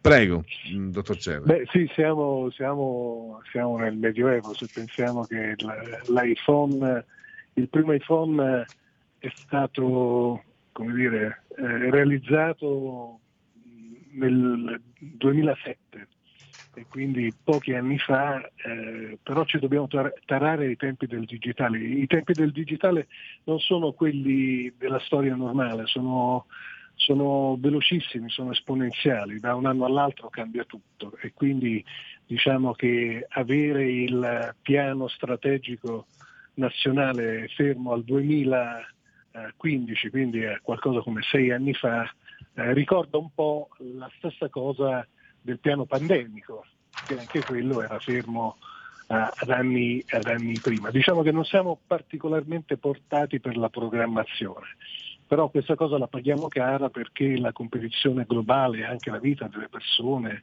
e, del, e, delle famiglie in realtà vive di programmazione, vive di capacità di programmare quello che succederà, altrimenti come abbiamo visto col Covid e come stiamo vedendo anche in maniera assolutamente imparagonabile con il digitale, noi restiamo uh, sommersi da queste ondate. Allora, per quanto riguarda il digitale ci sono delle infrastrutture che si chiamano infrastrutture abilitanti, cioè senza quelle infrastrutture noi non siamo in grado di dire, utilizzarlo il digitale. E una delle infrastrutture abilitanti è sicuramente la rete. E parliamo in questo caso, noi ci siamo concentrati molto sul, sul tema della rete unica. Eh, sono, sono, mesi che se ne parla, si discute di team, di open fiber, di Enel, però noi riteniamo che in realtà il problema vero non sia chi la gestirà o come la gestirà, quanto la performance di questa rete. Allora, non entrando nella dinamica della governance eh, che è molto complessa e che ancora non ha fatto i conti con quello che l'Europa poi alla fine determinerà in un qualche modo, però dobbiamo chiederci come possiamo migliorare al massimo la, la performance di, rete, di, queste reti. Intanto, come diceva lei, bisogna aggiornare gli obiettivi strategici. Noi siamo fermi al 2015, quindi sono sei anni che non aggiorniamo gli obiettivi del Paese rispetto alle infrastrutture del digitale, ma al contempo la Commissione europea ha dato un obiettivo strategico che è quello al 2025. Stiamo parlando di fra quattro anni. L'obiettivo della Commissione europea è che tutte le famiglie europee, tutte quelle nelle aree rurali e quelle nelle aree urbane, devono avere una connettività internet con uh, un downlink di almeno 100 megabytes che comunque è più alto della media che eh, in molte zone italiane noi abbiamo. Eh, da quel punto di vista sarebbe opportuno allora intanto aggiornare questo piano pandemico, tra virgolette, digitale e poi iniziare a ragionare sul come vengono gestite eh, eh, queste aree in cui si va a lavorare.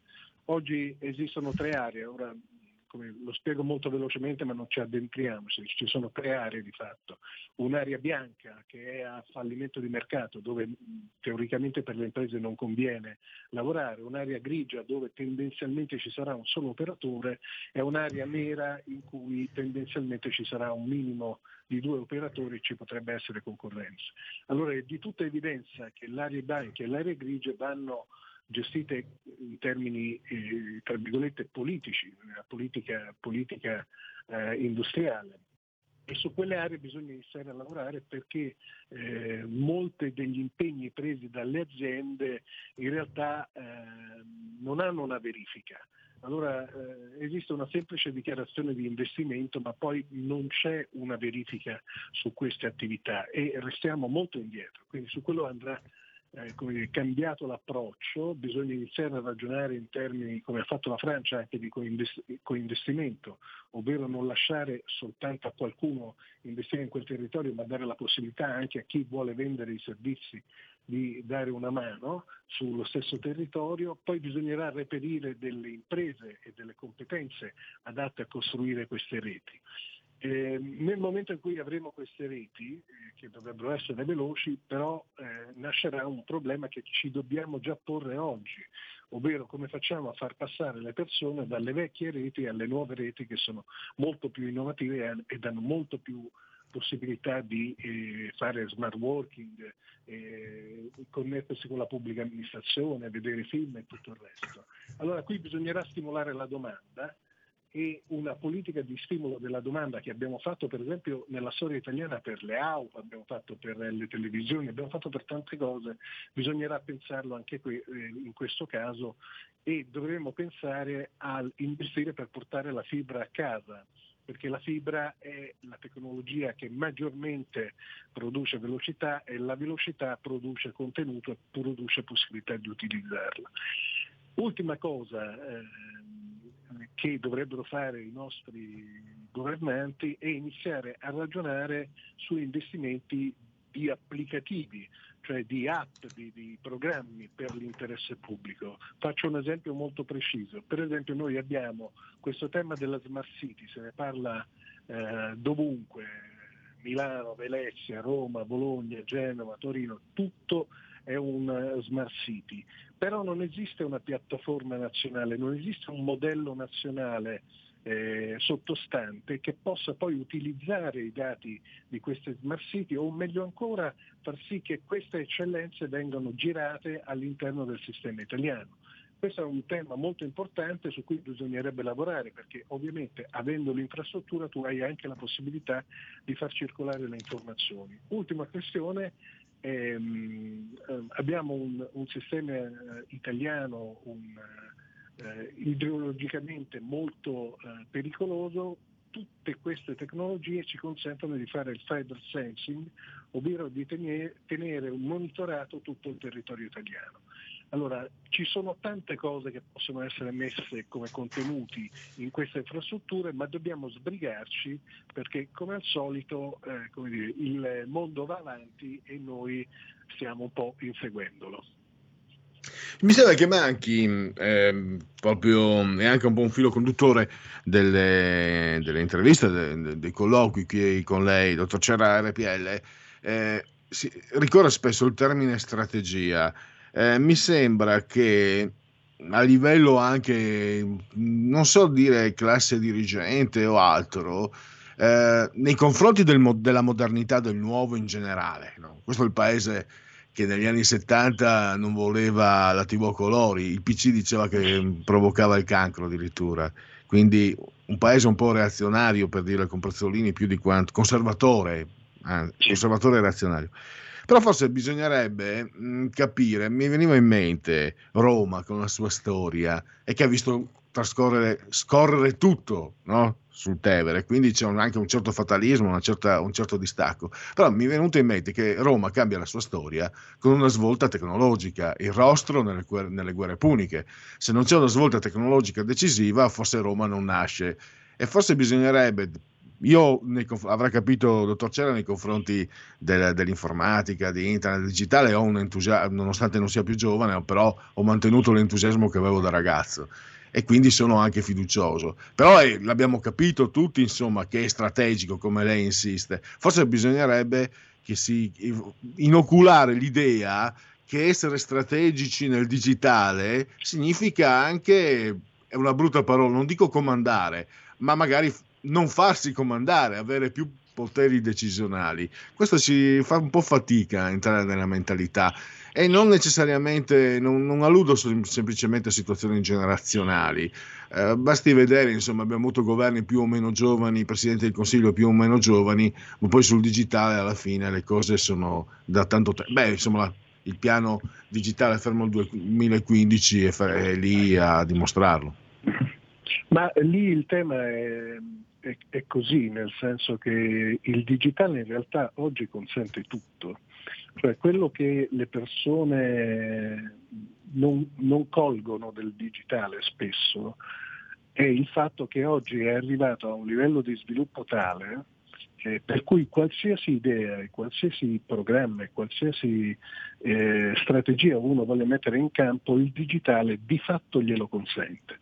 Eh, noi quello che stiamo accelerando in, in, termini prospettici è sostanzialmente il miglioramento dell'intelligenza artificiale, che lì apre un campo enorme, un campo di ragionamento anche etico molto complesso, ma già oggi il digitale consente veramente di fare tutto quello che si vuole. E il digitale, io continuo a insistere, eh, sta a monte della catena delle soluzioni, cioè risolto il problema del digitale, a cascata noi risolviamo tante altre problematiche, i ritardi nella burocrazia, la giustizia lenta, eh, le differenze di territorio, ehm, a cascata si risolvono tanti problemi.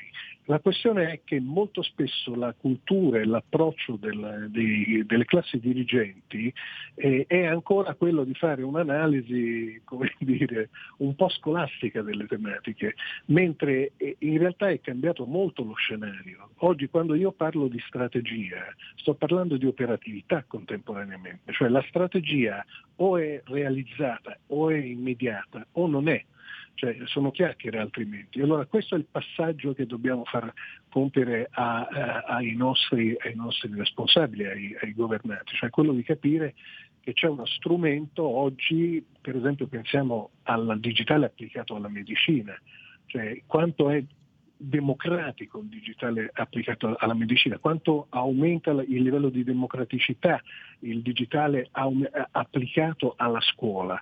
Ehm, tutti questi passaggi molta della nostra classe dirigente in realtà non lo fa perché è pigra eh, nel migliore dei casi e ignorante nel peggiore, nel senso che non, non sta affrontando uno grandi, una delle grandi rivoluzioni di questo mondo, tenendo conto che tutta l'evoluzione, lei faceva il, l'esempio del rosso per, per, Roma, ma tutta l'evoluzione dell'umanità è legata all'evoluzione della tecnologia tutte, sono le tecnologie che cambiano i modelli di vita delle persone. Pensate all'energia elettrica, cosa è stato, pensate all'automazione, eh, cosa è stato, pensiamo alla medicina e lo sviluppo de- della tecnologia della medicina, cosa è stato nell'aumento della vita delle persone.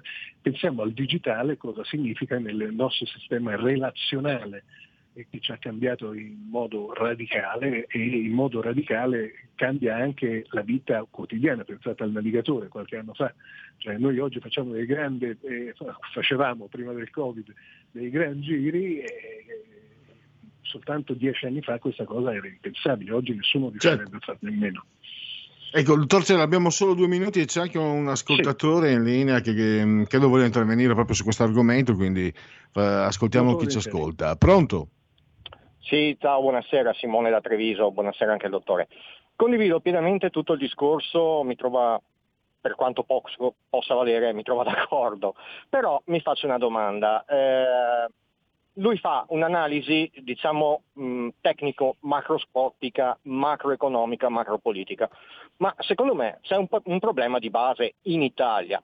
Diceva prima che entro il 2025 si deve andare a 100 megabytes per secondo per ogni famiglia, anche rurali. Quando io abito in un paesino che si chiama Treviso di 80.000 abitanti, paese vecchio, quindi parlo di strutture, paese vecchio, dove Iperfibra ha finito di cablare o sta finendo, però eh, non puoi utilizzare nessun servizio di nessun operatore con le nuove tecnologie perché l'ultimo tratto è fatto in doppino e tutte le spese di eh, tirar dentro praticamente la fibra nel tuo locale e questo vale per i privati ma anche tutte le migliaia di piccole aziende, imprenditori, commercianti e via dicendo, viene scaricato e demandato a te. Ora, noi, faccio l'esempio mio, siamo una piccola palazzina di quattro appartamenti, per tirar fibra dentro la fibra mi, mi ci vogliono 6.000 euro.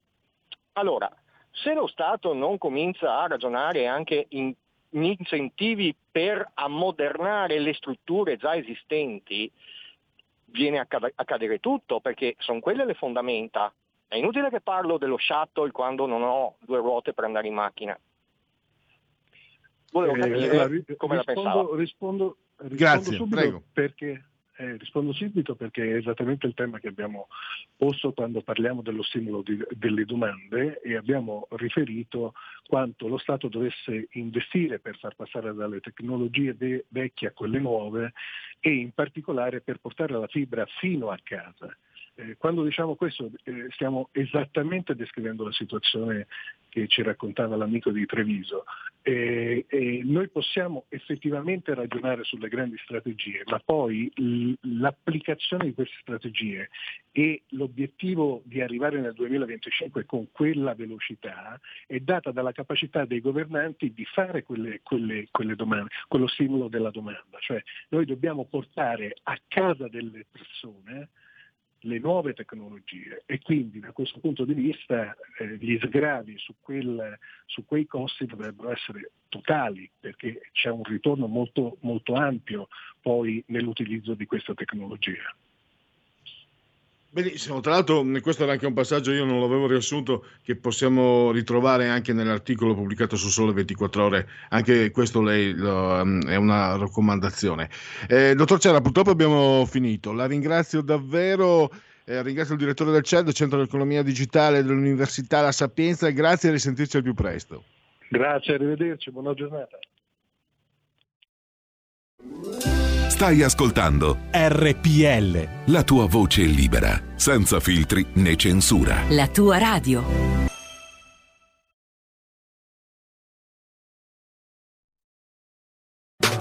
In quanti ti promettono trasparenza, ma alla fine ti ritrovi sempre con il bollino rosso e non puoi dire quello che pensi. RPL. La tua radio. Non ha filtri né censure. Ascolta la gente e parla come la gente.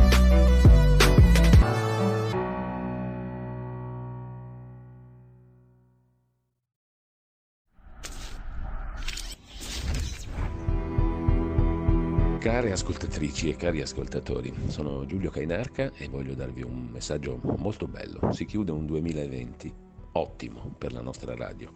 Gli ascolti sono cresciuti, la programmazione è cambiata ed è anche stata evidentemente molto apprezzata.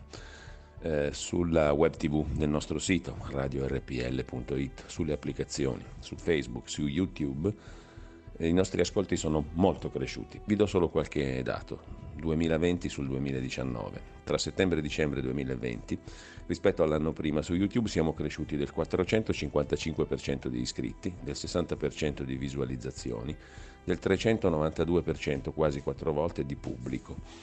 Su Facebook, sempre tra settembre e dicembre 2020 sul 2019, più 133% di visualizzazioni a 560.000 nel trimestre, più 66% di interazioni. Insomma, siamo cresciuti su entrambi i mezzi dalle 3 alle 4 volte di ascoltatori. Quindi semplicemente grazie. In particolare sono cresciuti gli ascolti nella fascia tra i 35 e i 44 anni ed è cresciuto del 10% il pubblico femminile su quello maschile. Io posso solo dire una cosa, grazie a tutti i redattori e a tutti i collaboratori preziosissimi di questa radio e grazie soprattutto a chi ci ascolta, a voi, cari ascoltatrici e cari ascoltatori. Per il 2021 ce la metteremo tutta per migliorare ancora. Grazie, buon anno, buone feste.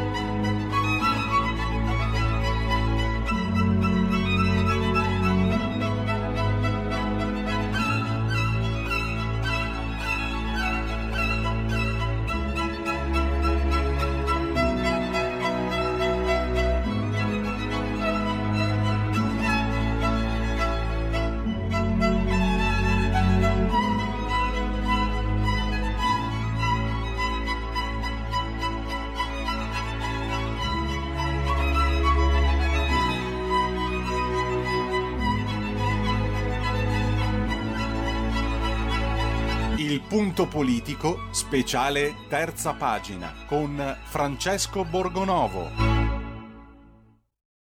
Se fosse il caso di scherzarci sopra, potremmo tirare in ballo Collodi, Pinocchio, ma non c'è da scherzarci, e anzi noi pensiamo che proprio ehm, chi magari si è impegnato molto per indagare sulle ONG, Open Arms, eccetera, eccetera, nei confronti di un ex ministro della Repubblica, alla luce delle menzogne molto gravi su una situazione gravissima come quella della gestione della pandemia, alla luce delle numerose menzogne, forse qualcosa, ci qualcosa dovrà muoversi. Intanto non smette di muoversi Francesco Borgonovo che continua questa sua inchiesta sulle malefatte, sulle bugie. È un'inchiesta che vuole anche salire, risalire ov- evidentemente alla verità per evitare di vedere in futuro gli errori. E, insomma, l'Italia è ai primissimi posti nella hit parade, purtroppo, tra i primi tre posti ne- per numero dei morti. E, e non è solo, passatemi il termine, sfiga, purtroppo. Allora, scusami, ho fatto un cappello introduttivo un po' più lungo. Eh, saluto e ringrazio Francesco Borgonovo, vice direttore della Verità, che abbiamo in linea. Ciao, buongiorno, buongiorno a tutti gli ascoltatori.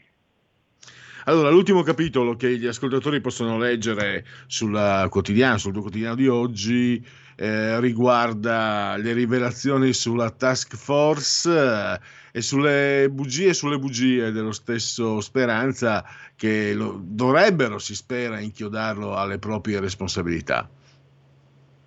Ma sì, ormai è diventata per Luigi una telenovela, ne abbiamo parlato tante volte anche qui, e le bugie ogni volta si accumulano. Che cosa c'è di nuovo? Eh, cosa sa- facciamo così, diciamo che cosa sappiamo a questo punto. E a questo punto siamo in grado un po' di ricostruire che cosa sia successo nei primi giorni di pandemia, no? E succede più o meno questo, succede che eh, a fine dicembre cominciano ad arrivare degli allarmi consistenti dalla Cina, anche se delle avvisaglie c'erano già state in precedenza. Il 5 di gennaio l'OMS manda ai vari Stati membri una lettera in cui c'è scritto, eh, 5 gennaio 2020, in cui c'è scritto fate attenzione, eh, ci sono dei casi di eh, polmoniti anom- anomale no? Che provengono da Wuhan, registrata a Wuhan, bisogna che mettiate in campo eh, dire, le misure previste di sanità pubblica. Che cosa vuol dire? Vuol dire ai paesi dell'OMS, qui sta arrivando qualcosa, dovete mettere in campo i piani antipandemia, cioè i piani contro l'influenza e contro le infezioni respiratorie acute cosiddette. E l'Italia che cosa fa? L'Italia eh, aspetta il 22 gennaio, quando il ministro Speranza eh, riunisce questa task force, no, molto gruppo di esperti, che deve esaminare eh, tutto quello che si può fare sul coronavirus. Si fanno grandi comunicati, grandi annunci, nel frattempo il Premier Conte va in televisione a dire che va tutto bene. Eh, il 22 gennaio la task force si riunisce per la prima volta, il 29 gennaio fa un'altra riunione. Cosa si dicono gli esperti del ministro dentro queste riunioni? E lì sarebbe bello saperlo, sarebbe bello saperlo perché eh, se noi sapessimo che cosa si sono detti, riusciremmo a ricostruire il modo in cui questi signori hanno affrontato la pandemia, no? Qual è il problema? Che quando eh, due esponenti di Fratelli d'Italia hanno chiesto al Ministero di poter avere i verbali della task force, gli è stato risposto che questi verbali non potevano darglieli perché eh, la task force faceva delle riunioni informali. Cioè, capito? Questo è come se il Ministero dicesse ma che si riunivano così, era un organo costitutivo del Ministro, ma erano cose informali. Scusa Francesco, ti sentiamo un po' a scatti, va un po' va su e giù Ecco, spero che mi la, la sentiate voce, meglio scusami. adesso. Ora mi sentite meglio? Sì, adesso sì. Ecco, no, dicevo, eh, il Ministero alla richiesta di esibire i verbali della task force dice, eh, ma la task force è una, una, dire, un organo informale, no? come se i consulenti del ministro si fossero riuniti per, fare, per prendere il tè. In realtà ora sappiamo che questa task force non era affatto informale, tant'è che esistono dei verbali scritti in cui si tiene conto di tutti gli interventi dei partecipanti e già qui dimostriamo che il Ministero ha mentito, perché ci ha detto che i verbali non si potevano dare, ci ha detto che erano informali, invece i verbali ci sono. Sappiamo anche che cosa c'è in alcuni di questi verbali, perché alcuni li abbiamo visti noi, della verità, altri li ha mostrati ieri sera a Report. In questi verbali c'è la riunione del 29 gennaio 2020.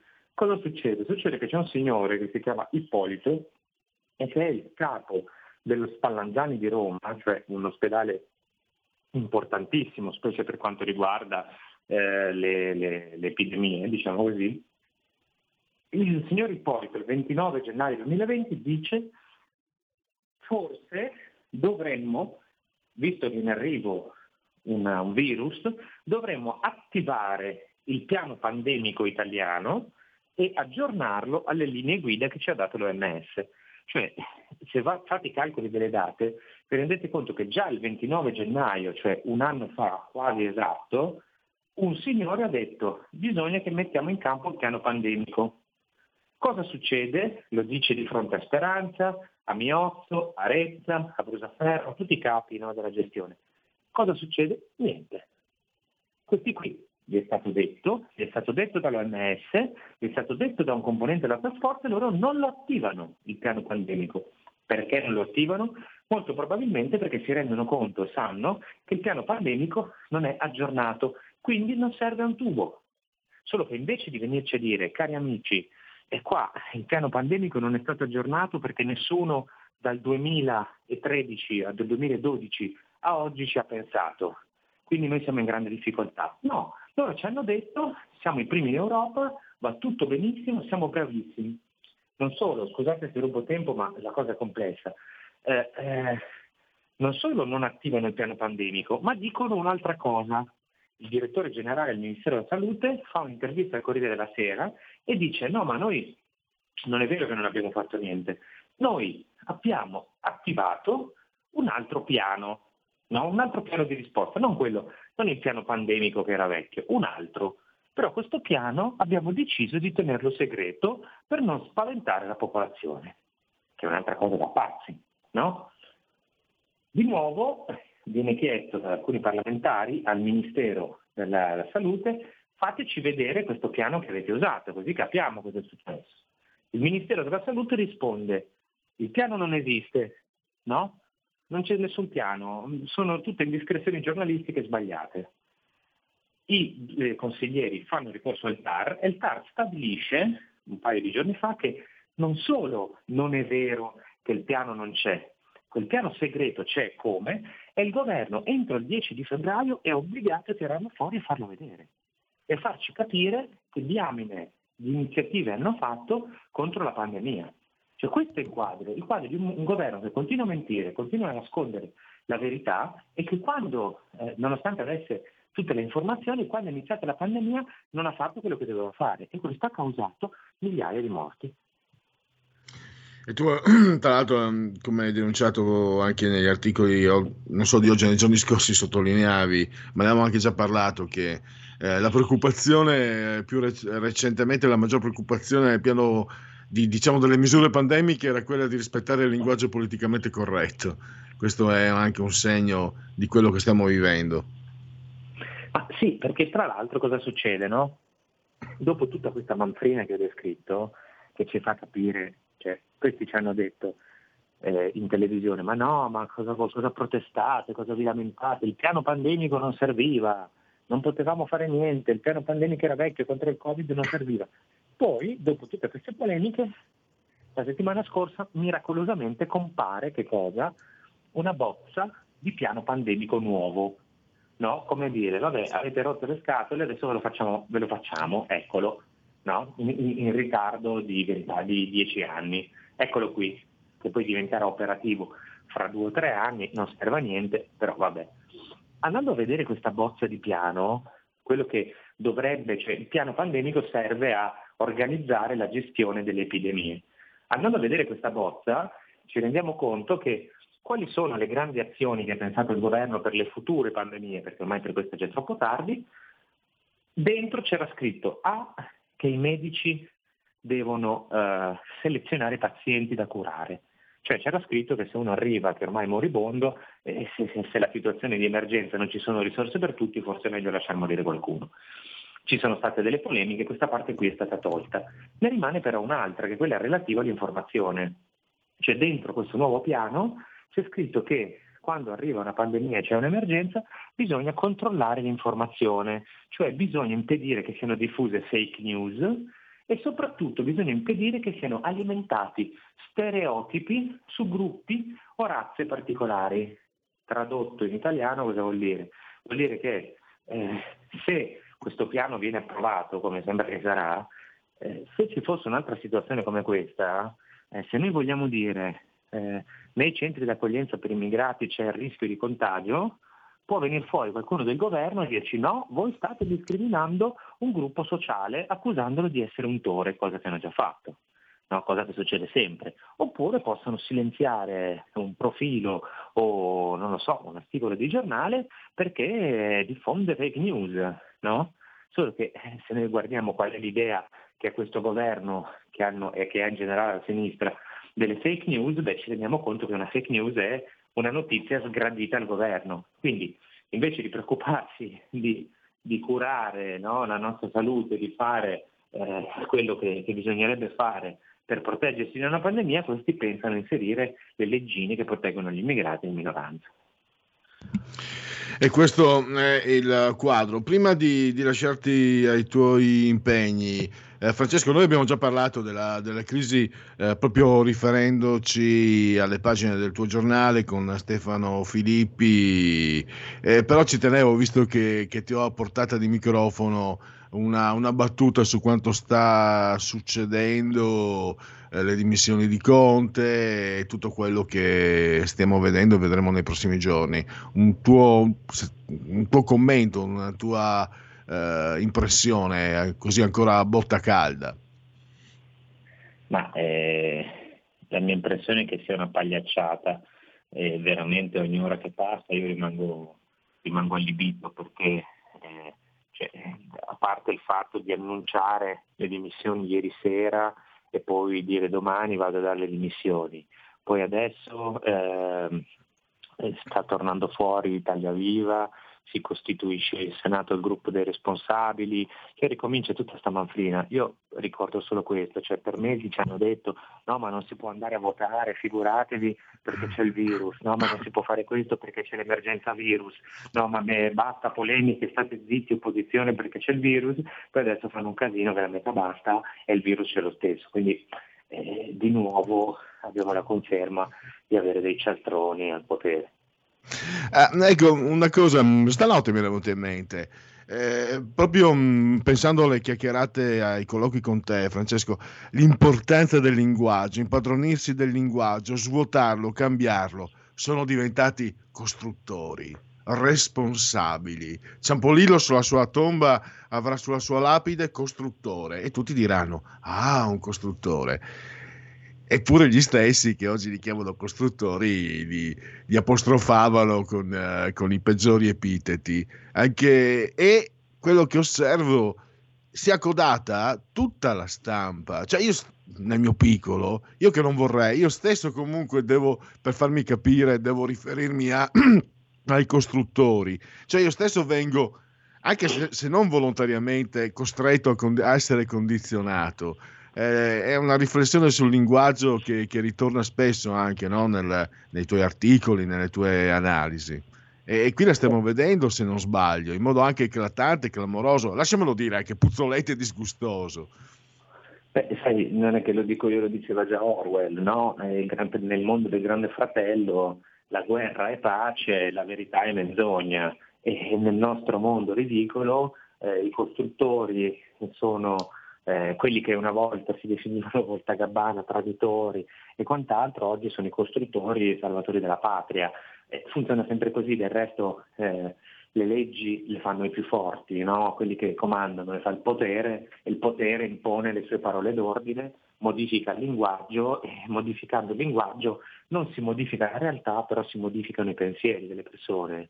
No? Allora se uno diventa un responsabile, eh, ma eh, sai, io però forse c'è una contromisura, no? C'è uno che è responsabile, non è solo uno che ha senso di responsabilità, è anche uno che ha la responsabilità di una cosa. Quindi se la prendano la responsabilità di mantenere in vita questo schifo, saranno loro i responsabili e quando sarà il momento dovremo ricordarci chi è responsabile, cioè chi ha la colpa di aver tenuto in piedi questo sistema. Oggi, per oggi concludiamo con Francesco Borgonovo, il vice direttore della Verità. Grazie Francesco davvero e risentirci domani. Grazie, grazie, domani. La verità è che sono cattivo. Ma questo cambierà. Io cambierò. È l'ultima volta che faccio cose come questa. Metto la testa a posto, vado avanti, rigo dritto, scelgo la vita. Già adesso non vedo l'ora. Diventerò esattamente come voi. Il lavoro, la famiglia, il maxi televisore del cazzo, la lavatrice, la macchina, il CD e l'apriscatole elettrico. Buona salute, colesterolo basso, polizza vita, mutuo, prima casa, moda casual, valigie, salotto di tre pezzi, fai da te, telequiz, schifezze nella pancia, figli, a spasso nel parco, orario d'ufficio, bravo a golf, l'auto lavata, tanti maglioni, Natale in famiglia, pensione privata, esenzione fiscale, tirando avanti, lontano dai guai, in attesa del giorno in cui morirai. Genetriaci, ricorrenze, commemorazioni. Scusate, non so perché, ma ero rimasto incantato. No, I responsabili, Lallo Ciambolillo, eh, Lello Ciambolillo, sembra un personaggio dei fumetti. Lello Ciambolillo, eh, andando in città, incontrò. E invece è uno di quelli che in qualche modo eh, ha condizionato il futuro dell'Italia del 2021. Brrr. Lello Ciambolino da Bari. Mamma mia. Ah, per carità, poteva anche essere da Trieste, non solo giusto per, per, per essere più precisi. Genetriaci, ricorrenze e commemorazioni del settimo giorno di Piovoso, mese del calendario repubblicano Secondo i gregoriani mancano 339 alla fine giorni. Brr. Per tutti è un martedì, martis 26 di gennaio, anno domini 2021. Il Concilio di Trento pubblicò le sue conclusioni nel Catechismo Tridentino. Nacque la distinzione tra cattolicesimo e protestantesimo. E non a caso Trento. Voi sapeste quanto, soprattutto in Friuli, anche nel Veneto, quanti processi dell'Inquisizione, non ve l'hanno detto, ma ce ne sono. Forse è una mia idea personale, e anche per questo motivo che si, dalle nostre parti si bestemmia anche troppo, è una pessima abitudine, si bestemmia moltissimo, perché la Chiesa eh, da noi, Triveneto, ci ha bastonato pesante, perché avevamo i tedeschi lì, c'erano le idee, eh, c'era, pensate che fu condannato al rogo, eh, c'è anche un, un'associazione culturale, adesso era Mugnaio di Magnago, adesso mi sfugge la memoria, mi tradisce, e sapete cosa diceva? Credo intorno al 600, diceva, e beh, non è giusto, insomma, dai, i poveri muoiono di fame e i ricchi buttano via il cibo, vivono nei bagordi, insomma, non va bene. Era un condannato è condannato al rogo. E allora forse, non so, è una mia, una mia, idea, bisognerebbe fare riferimento a persone più colte e più preparate per capire se possa esserci qualcosa del genere. Václav Havel, pensate, un autore di teatro, divenne presidente della Repubblica Ceca nel 1993 e poi Bill Clinton e Monica Lewinsky nel 1998 scoppiò lo scandalo e fanno i moralisti.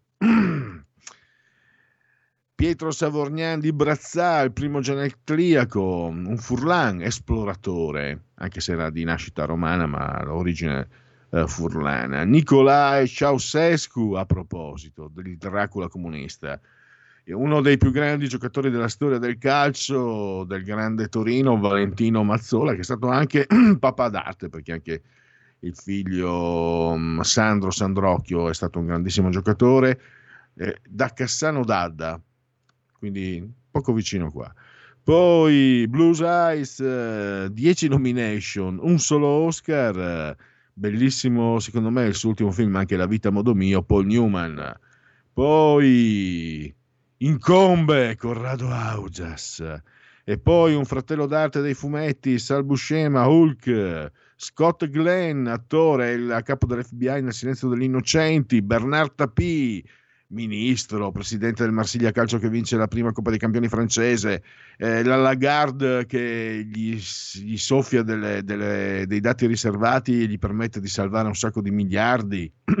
È stata condannata la Lagarde ma non è esecutiva, l'hanno mandata a dirigere la BCE. Pensate chi ci guida e noi che, e noi che stiamo zitti e che subiamo, è così. Roberta Giusti, una bellissima signorina Buonasera, prematuramente scomparsa, fu anche fidanzata di Gianni Rivera. Roberto Citran, un attore veneto molto bravo, Il Toro mi è rimasto impresso, un film, quelle poche cose del cinema italiano decenti degli ultimi 40 anni.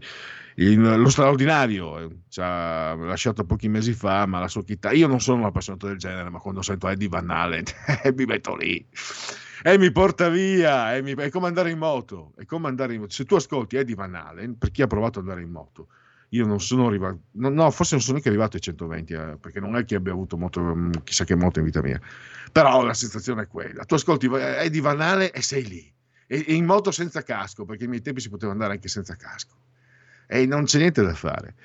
Poi Anita Becker, Sweet Love, Rhythm and Blues, Giampiero Gasperini, allenatore dell'Atalanta, Ivan Zazzaroni. Clamoroso, mi ricordo il giorno della semifinale vinta 3-1, anzi forse del, no, no, del passaggio del turno eh, pareggio, no, sconfitta 1-0, ma passa al turno l'Inter eh, l'anno del triplete a Barcellona. Lui era in collegamento Rai, che non trasmise la partita perché c'era Mediaset e Sky che trasmettevano. E mi ricordo, alla fine, mi ricordo che vennero anche un po' perculati, se per così dire, eh, c'era Paolo Ferrari in studio, eh, Moratti, no, li prendeva poi in giro, e alla fine Paolo Ferrari era martedì e ricorda che il giorno dopo ci sarebbe stato Bayern-Manchester, che all'andata era finito uh, 2-1 per il Manchester. E mi ricordo Zazzeroni dire, ma neanche guardarla quella partita, risultato sicuro, passa il Manchester, passa il Manchester. Allora, a parte Paolo Ferrari, una faccia così, trasmettiamo la partita, dici che non vale neanche la pena guardarla dalla RAI, mi segano e, e, ti bastono. E comunque il giorno dopo passò il Bayern. E eh, questo Ivan Zazzaroni, uomo bellissimo peraltro. Io la bellezza condono tutto. Daniele Luttazzi, che fu consigliere comunale democristiano, sì, quello che scrive sul Fatto Quotidiano, è stato consigliere comunale democristiano. Eh, non lo sanno tutti, magari vorrebbe che non si sapesse neanche lui o Travaglio. Anna Lacasio, di Cock Robin, papà siciliano, mamma cinese, meravigliosa creatura. Poi abbiamo, si dice che non abbia neanche mai scritto una nota, ma faceva coppia con il meraviglioso George Michael, UM, Andrew Ridgely, che tra l'altro è di origine, il papà è italo-egiziano. E poi un grande ciclista, ha vinto tre mondiali, slovacco Peter Sagan, e chiudiamo con il calcio. Proprio stasera, tra l'altro, guarda caso, c'è un derby che spero veramente, non voglio saperne, eh, perché dobbiamo concentrarci là, su quella roba là, il triangolino, lo scudetto, cosa avete capito? Comunque lui, da Setubal, José Mourinho. E speriamo che non sia sempre ancora zero titoli. E di prostituzione intellettuale però ne abbiamo vista tanta non vedo ancora Conte si è dimesso, non vedo gover- Forza Italia governo dell'unità nazionale, non ci sono ancora novità, vi lascio quindi seguire le cronache politiche dal pirotecnico Marciano Pinti, il suo Rebelot, grazie a Roberto Colombo, assiso sull'attore di comando di regia tecnica, buon proseguimento a tutti, grazie ancora per aver scelto RPL. Avete ascoltato il punto politico.